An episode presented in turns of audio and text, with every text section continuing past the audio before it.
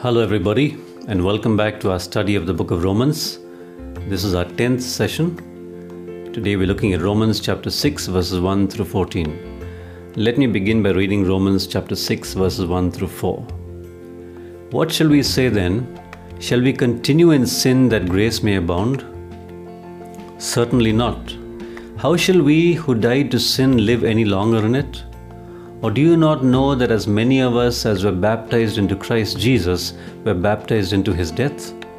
Therefore we were buried with him through baptism into death, that just as Christ was raised from the dead by the glory of the Father, even so we also should walk in newness of life. Paul had just said that where sin abounded, grace abounded all the more, and further, as sin reigned, resulting in death, so also grace now reigns resulting in righteousness.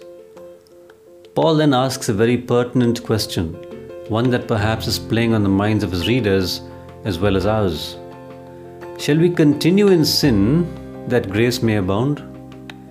I guess if Paul was speaking, he would have waited for a response, but since he was writing, he immediately answered his own question with a resounding no. He says in no uncertain terms that we are to not continue in a life of sin expecting God to be more gracious to us. Now, this can result in us asking the question, why not? He goes on to explain his answer with a question How shall we who died to sin live any longer in it? That's a great question, isn't it? If we claim that we have died to sin, we are done with our old life of sin. Jesus paid the penalty on our behalf when he took our place on the cross. He justified us or made us righteous by His resurrection from the dead and set us free. How can we continue to live in sin now? It would mean that we are nullifying all that Christ did on our behalf when He died for us. He goes on to ask a rhetorical question Or do you not know that as many of us as were baptized into Christ Jesus were baptized into His death? When he said this, he was asking his readers if they didn't realize that when they were getting baptized, they were actually turning away from their sinful living and immersing themselves into Christ, into a new way of life. There are several instances where Jesus taught about baptism and where the followers of Jesus got baptized no sooner they heard the gospel. The Apostle Paul himself, the Ethiopian eunuch, the jailer with Paul and Silas. Baptism was never an optional thing back in the day. It was a given that once a person believed in Jesus, they got baptized to identify with the death, burial, and resurrection of Jesus. It is an outward sign of an inner change that had already happened. It was also a way a person was witnessing to others that they had now come to trust in Jesus for their salvation. He goes on to explain that our old way of life was dead and buried when we got baptized. We, or our old sinful nature, died with Christ. And just as Christ was raised from the dead by the glory of the Father, we are now alive in Christ and so should therefore live this new life in Christ free from sin. Romans 6 5 to 10. For if we have been united in the likeness of his death, certainly we also shall be in the likeness of his resurrection, knowing this, that our old man was crucified with him, that the body of sin might be done away with that we should no longer be slaves of sin. For he who has died has been freed from sin. Now, if we died with Christ, we believe that we shall also live with him, knowing that Christ, having been raised from the dead, dies no more. Death no longer has dominion over him. For the death that he died, he died to sin once for all, but the life that he lives, he lives to God. Paul then goes on to further explain that not only does our baptism signify the death to our old way of life or the old man, but it also signifies that just as Christ was raised from the dead to live again, we too are now raised from our old selves to which we died to live a new life in Jesus.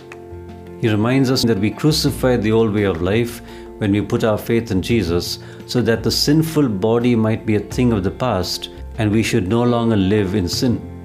He further explains that the one who has died to sin is released from its clutches. He should not be controlled by it again. Paul's not done explaining yet. He goes on to say that if our old sinful life was crucified with Christ, then we will now live this new life with Him. he goes on to explain that since Jesus has been raised from the dead, he will not die again because death has no control over him anymore. Jesus was sinless. So when Paul says that Jesus died to sin once for all, he's saying that he died for the sins of all men for all time. There's no need for sacrifices for sins ever again.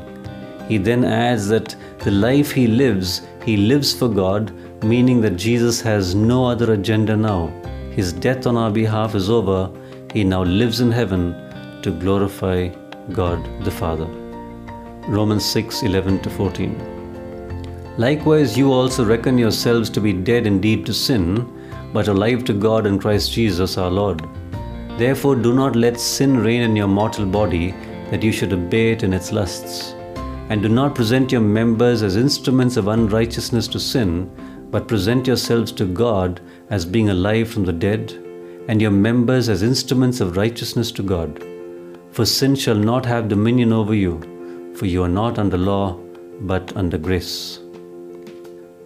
Since this is true of Jesus, we too should consider ourselves dead to the old sinful way of living, not controlled in any way by it. We should live this new life in total surrender to God, in obedience to Him, and glorify God through Jesus, who is our Lord. So we are not to give ourselves once again to be ruled or controlled by sin as we live in this temporal mortal body. The desires to sin will remain, but we are to overcome these desires with the same power of the Holy Spirit that raised Jesus from the dead. Paul then goes on to tell us to not use the parts of our body as instruments to assist us in the process of committing sin, but to rather present our entire selves to God as being raised from the dead. He then goes on to tell us that we need to present the members or parts of our body as instruments of the righteousness that we have now received from God. In other words, he's saying that since we've now been made righteous, we need to live out that righteousness in every way, every day of our lives. He then adds that sin should not have dominion or power over our lives anymore because we are not under the law, but under grace. He's already dealt with the fact that the law could not free us from sin.